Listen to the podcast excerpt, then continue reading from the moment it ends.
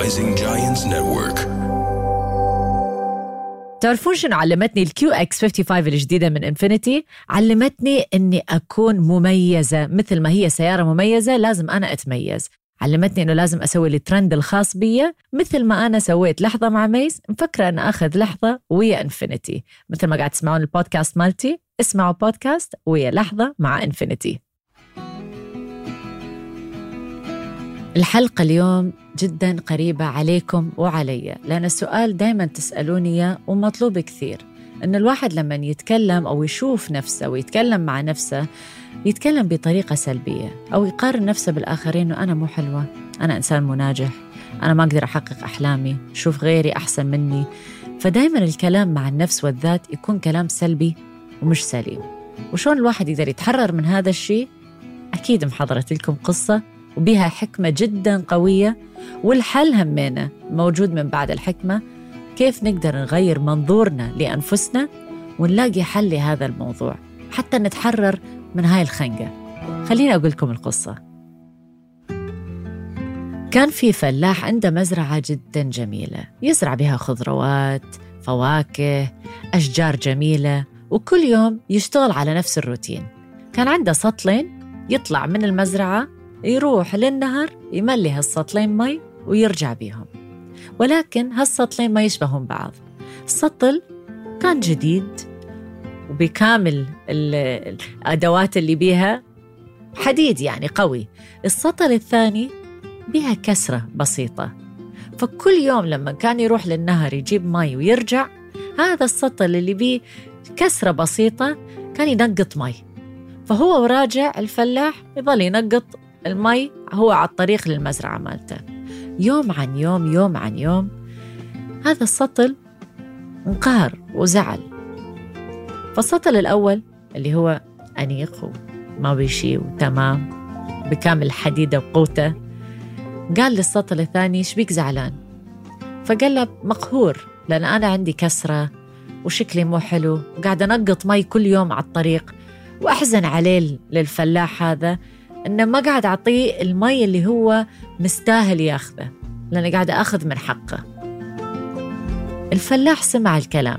طبعا أكيد هاي قصة خيالية إنه ما في سطل يتكلم بس الفلاح سمع السطل هو قاعد يتكلم.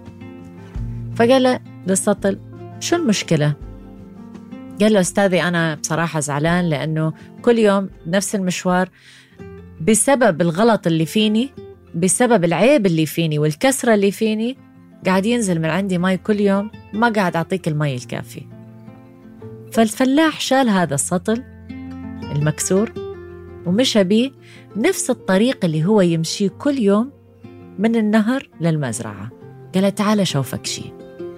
هو قاعد يتمشى شافوا الخضار والورود ويعني منظر جدا جميل. ألوان رائعة. فقال له سطل شو الفكرة من الموضوع؟ قال له شايف كل هالورود اللي على طريق النهر وطريق المزرعة؟ قال له إيه؟ قال هذا كله بفضلك أنت لأنه أنت كنت قاعد تنقط مي وأنت على الطريق للمزرعة والطريق للنهر.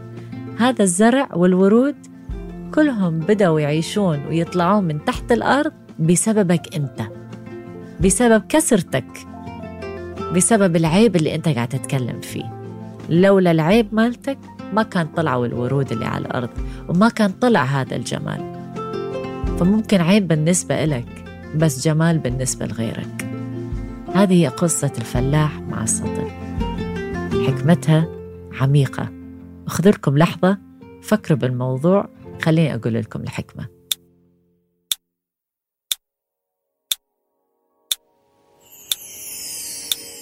مثل ما سمعتوا بالقصة أن هذا السطل كان شايف نفسه أنه هو مسبب البلا وكان العيب مالته عيب للآخرين وعيب للفلاح.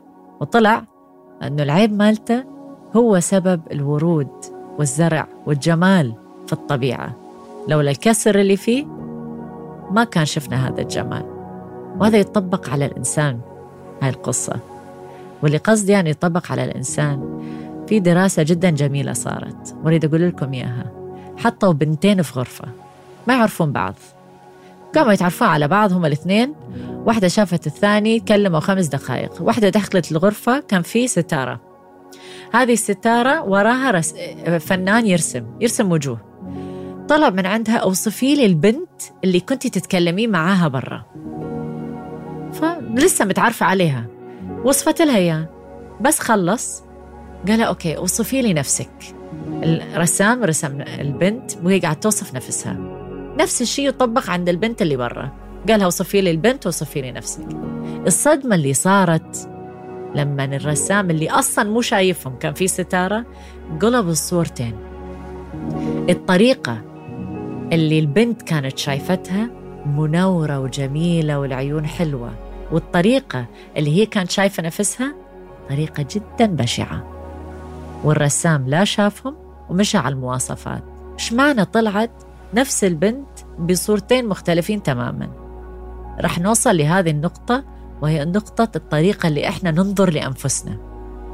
لما الواحد يشوف نفسه بطريقة جدا سلبية ويشوف عيوبه طالعة إلى الظاهر يعني مثلا الواحد لما يشوف إنه أنا والله إنسان جدا أستحي وإنسان خجول وما أعرف أتكلم فيحس إن هذا عائق وكل الناس قاعد يشوفون نفس نفس المنظر أكيد الرسام راح يطلعها يطلعها بنفس الصورة. الطريقة الناس تشوفنا بيها غير عن الطريقة اللي إحنا نشوف أنفسنا. ليش؟ لأنه إحنا نشوف أفكارنا فقط. لما تحكم على الآخرين انت دا تحكم على حسب أفكارك. ولما الشخص المقابل يحكم عليك هو بعد ده يحكم على حسب أفكاره هو. فإذا الواحد يريد يغير وجهة نظره أول شيء لازم يسويه يغير وجهة تفكيره اتجاه نفسه واتجاه الآخرين. أحيانا اللي إحنا نشوفه عيب هو مو عيب أما نشوفه عائق هو مو عائق. في بنت جت قالت لي أنا جدا هادئة في المكتب وخجولة وأحس أن مديري ما راح يرقيني بسبب هذا الشيء. صدفة. ثاني يوم مديرها عطاها شهادة وقد شهادة تقدير. ليش؟ لأن شافها هي البنت اللي ما تشتكي وما تسبب مشاكل وما تون وما آه، تتكلم بصوت عالي في المكتب. فهي بالنسبة لها كان عيب. بس بالنسبة لمديرها شافها أنه هي موظفة جدا مميزة. لا تكونون قاسين مع أنفسكم لأن النفس إلها حق. وأعز شخص يمك your best friend وعز صديق هو نفسك.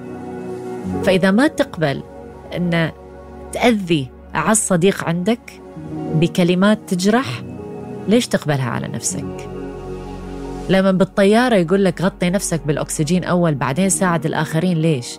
لأنه يقول لك ساعد نفسك حتى تقدر تساعد الآخرين طب أنت كيف تساعد نفسك إذا أنت قاعد تدمر نفسك بالكلمات اللي توجهها على نفسك أخذوا لحظة فكروا هل أنا أقبل أني أعامل اللي أحبه بالطريقة اللي أنا أتكلم مع نفسي؟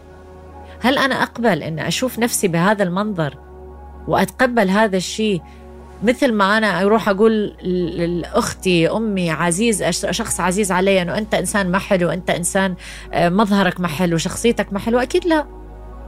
حبوا أنفسكم. لأنه مثل ما أنت المفروض تقبل نفسك لأنه كل إنسان يتميز ببصمته. كلنا عندنا بصمة مميزة وهذه البصمة نتميز بيها. فلما تقارن نفسك بغيرك إنه والله هي تعرف تتكلم أمام الكاميرا وأنا ما أعرف أصلا أتكلم أمام أصدقائي ما معناته إنه أنت شخص مش مميز. لأنه كل إنسان يتميز بطريقته وبطبيعته وبالشيء اللي هو يتميز فيه. فأخذوا لحظة وفكروا بهذا الموضوع. إنه لا أنا إنسان مميز وغيروا هذه المعتقدات السلبية. أنا تكلمت وياكم حلقة كاملة عن المعتقدات لأن المعتقدات هو اللي يحوم ويدور حوالين كل المواضيع. لما إحنا نعتقد شيء سلبي عن انفسنا هو اللي راح نشوفه بالمراية. ما ما راح يتغير. لو يجي 100 واحد أمامنا يقولنا لا ما راح يتغير. بس صدقوني مثل ما أنتم عسل. الناس مقدرتكم. بس اللي لازم تعرفوه أو لازم تشوفوه شوفوا كيف الناس تقدركم. حتى تقدرون تشوفون الناس كيف تقدركم؟ ابدأ مع نفسك. قدر نفسك حب نفسك أولا حتى الناس تعرف تحبك أو تعطي مجال للناس تحبك وتقدرك وتشوف الميزات الحلوة اللي فيك. إذا اليوم سببت أزمة لنفسك أو زعلتها لنفسك أخذ لحظة.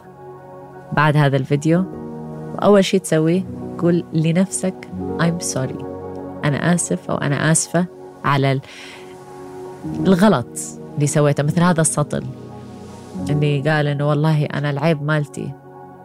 يعني مسبب أزمة للفلاح.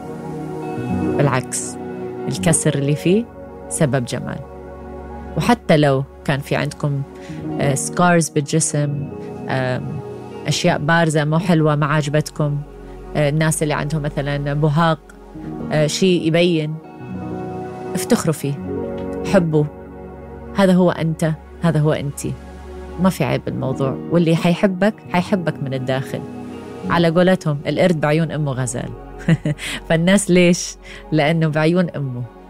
يشوف اللي بداخل. هذا هو اللي يعكس اللي في الخارج. خلي اللي في الداخل يكون صافي وجميل حتى اللي في الخارج ينعكس بكل جماله. هذه قصة اليوم وحكمة اليوم وأتمنى تبدأون مع حب النفس. وتقدير النفس وحب الذات. أشوفكم بالقصة الجاية بلحظة مع ميس.